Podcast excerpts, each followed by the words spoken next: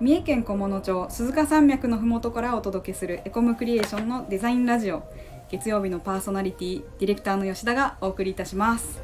今日はゲストにチョンさんをお呼びしております、はい、よろしくお願いします。よろしくお願いします。イエーイちょっとですねはい。本日はあの私個人の興味というか、うんうんうんあの勝手に自分であのやってる趣味みたいな延長のようなことをお話ししようかはいはいなと思ってまして、あ興味あります。そうなんですよまあディレクターのお仕事とは今のところ全くリンクしてこないというあ、いいですね。そうそういうの聞きたい。うん。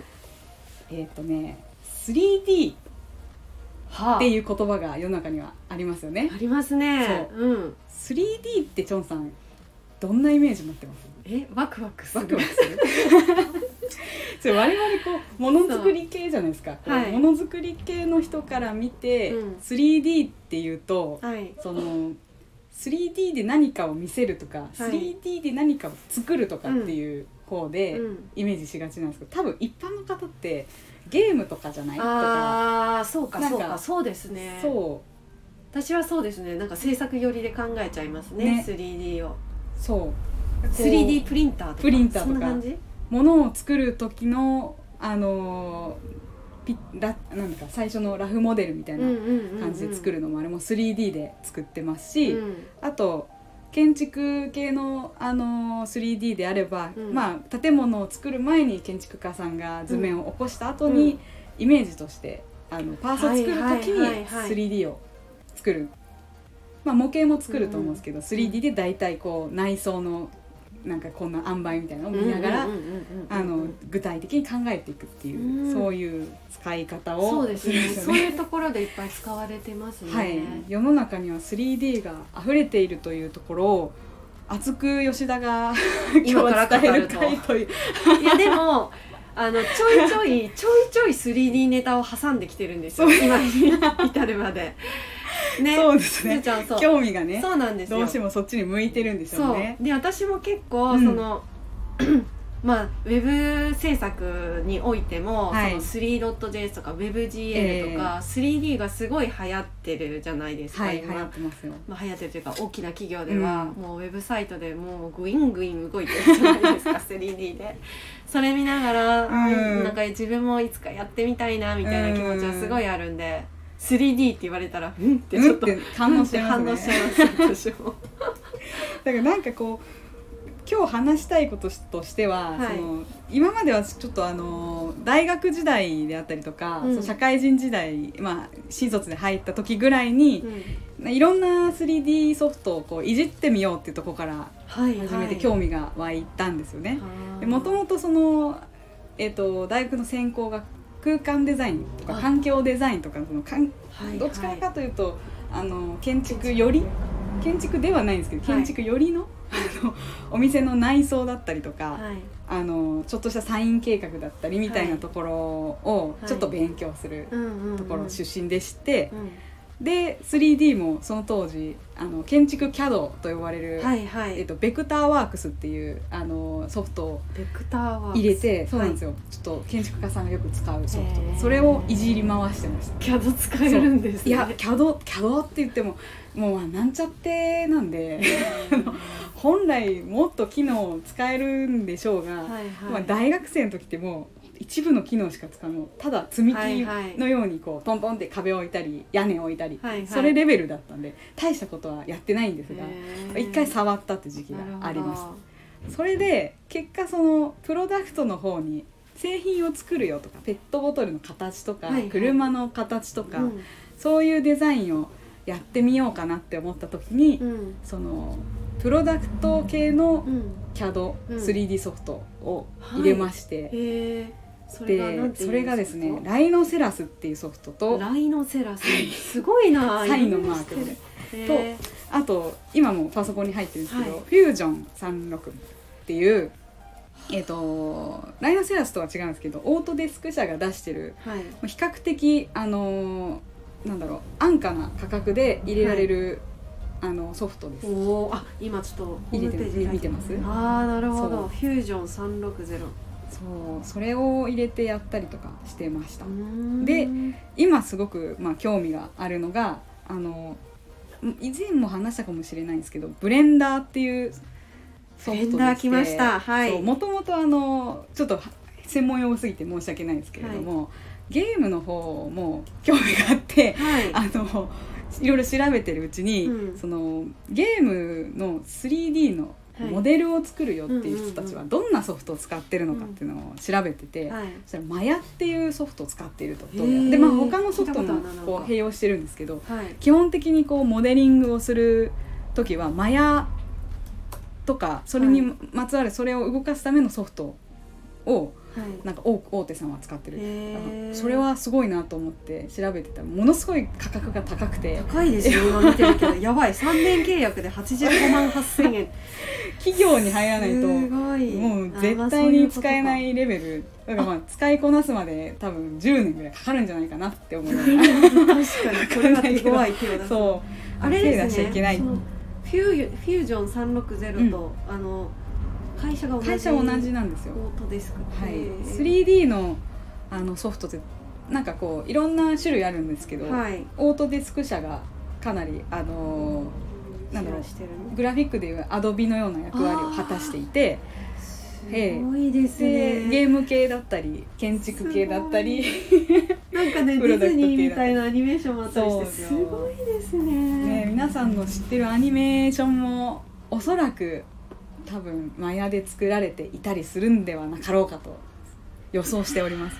はいそうそんな中で今、はいあそうマヤはちょっと私には使いこなせないし多分高くて買えないわっていうことで そう今無料のソフトはい。で、まあ、機能としては似ているようなはい。気がする、気がする。吉田調べで、はい。気がするブレンダーというソフト。吉田調べでブレンダー似てる。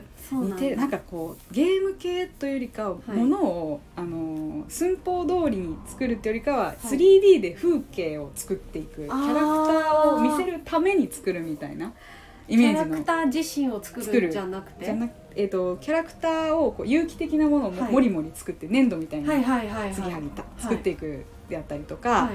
あのまあ、動かしたりできる。はい。そう建築はもう動かないもうこう動くする、うん。歩いて景色を見せるっていうソフトなんですけど、はい。そうじゃなくてもうモデル自体を動かすよ前動かしてましたよね。動あれ初めて作ったアニメーション。すごい歩いてましたよね。歩いてカモシカを作りましてそれを動かしてみるっていうのをやってます、はい。なんかそういった風に何を言いたいかっていうともう 3D ソフトって言ってもうんひとえにいろんな性格がある。建築系のはい。3D もあれば、アニメーション系の 3D もあれば、うん。ゲーム系の 3D もあれば、うん。そのものを作るプロダクト系の 3D もあって、うんなんかこう収集つかないというかえ。全部やっとったらもうキリがないんで、結構じゃああの吉田さんはそういろんな、まあ、建築系から、あのそのアニメ系までに至るまでいろいろやいろいりましたよねろやりました。興味をこう広げてしまって無駄に。ちなみにその中でうわこれもっとやりたいって思った分ね野とかありますか、でも結構どれも面白かったんですよ。建築は建築であの奥が深いんですけど、はい、あの自分で作った仮想のお家の中に入れるって入り楽たしいい楽しいなっていう。ちょっと今度家作りません？部屋。部屋作ってみようみたいなそうだったりはい。そうプロダクトのあの CAD だったりすると、うん。実際にその自分で作った 3D データをはい。プリンターで印刷というか、はいはいはい。造形することができる、しかも寸法通り。に、はい。寸法通りなんですごいよなんかね。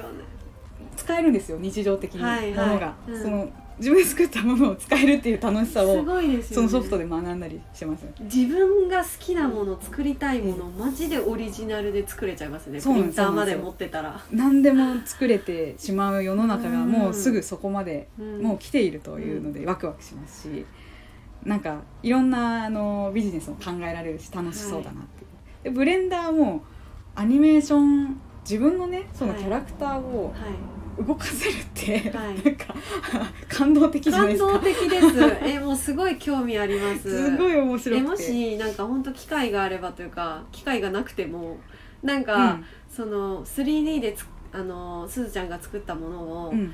ウェブ上でそうなんです。表現そうなんですよ。再現したいです。そうなんですよ。やらせてください。ぜひやらせてくだこれもねさい、エンジニアさんとチョンさんとはい。皆さんとタッグを組んでなんかこう広げたいですね今までのこうなかあなかった分野ってあるじゃないですか、うんうんうん。3D で表せれるようになった時代ならではのちょっと表現を追求していきたいなって思ってやってってます、いやー楽しそうです。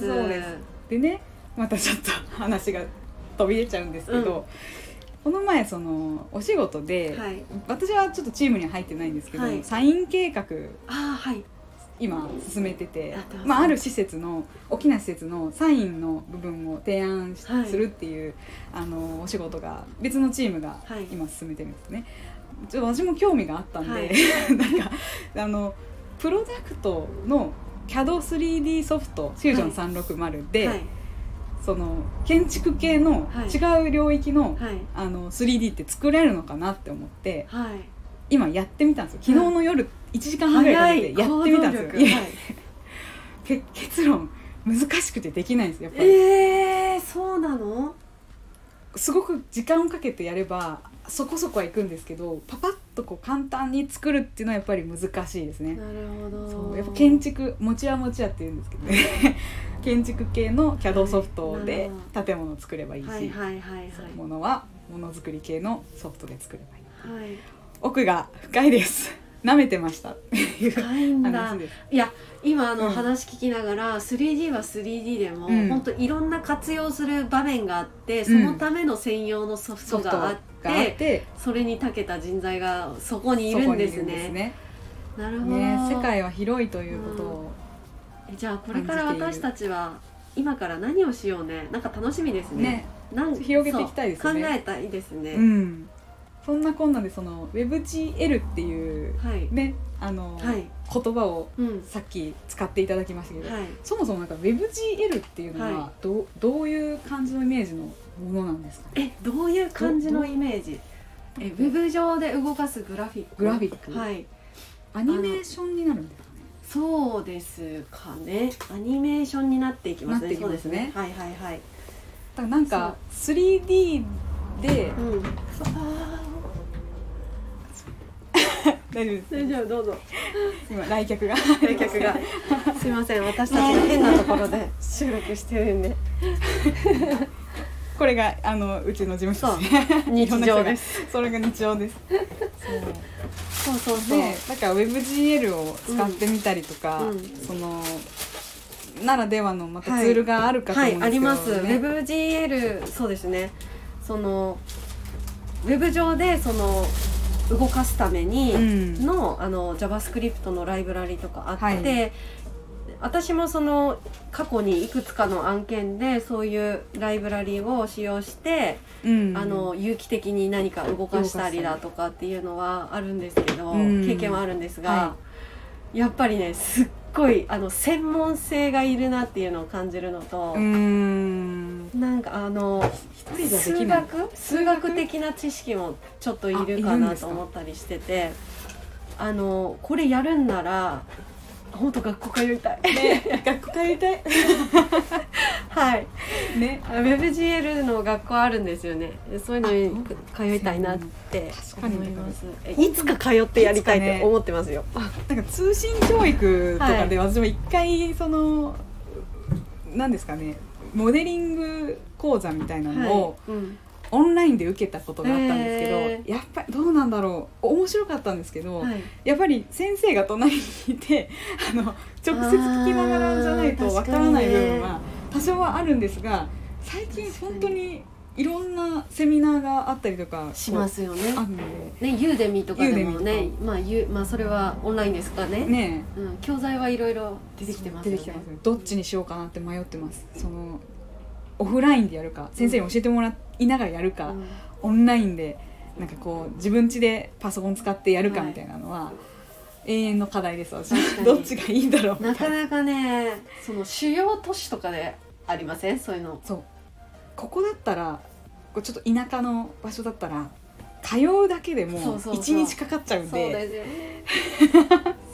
オンラインがいいのかなとかうん。ね思いますよね。まあね身近で通えるんであれば、そうやってね対面がいいかもしれないけど、うん。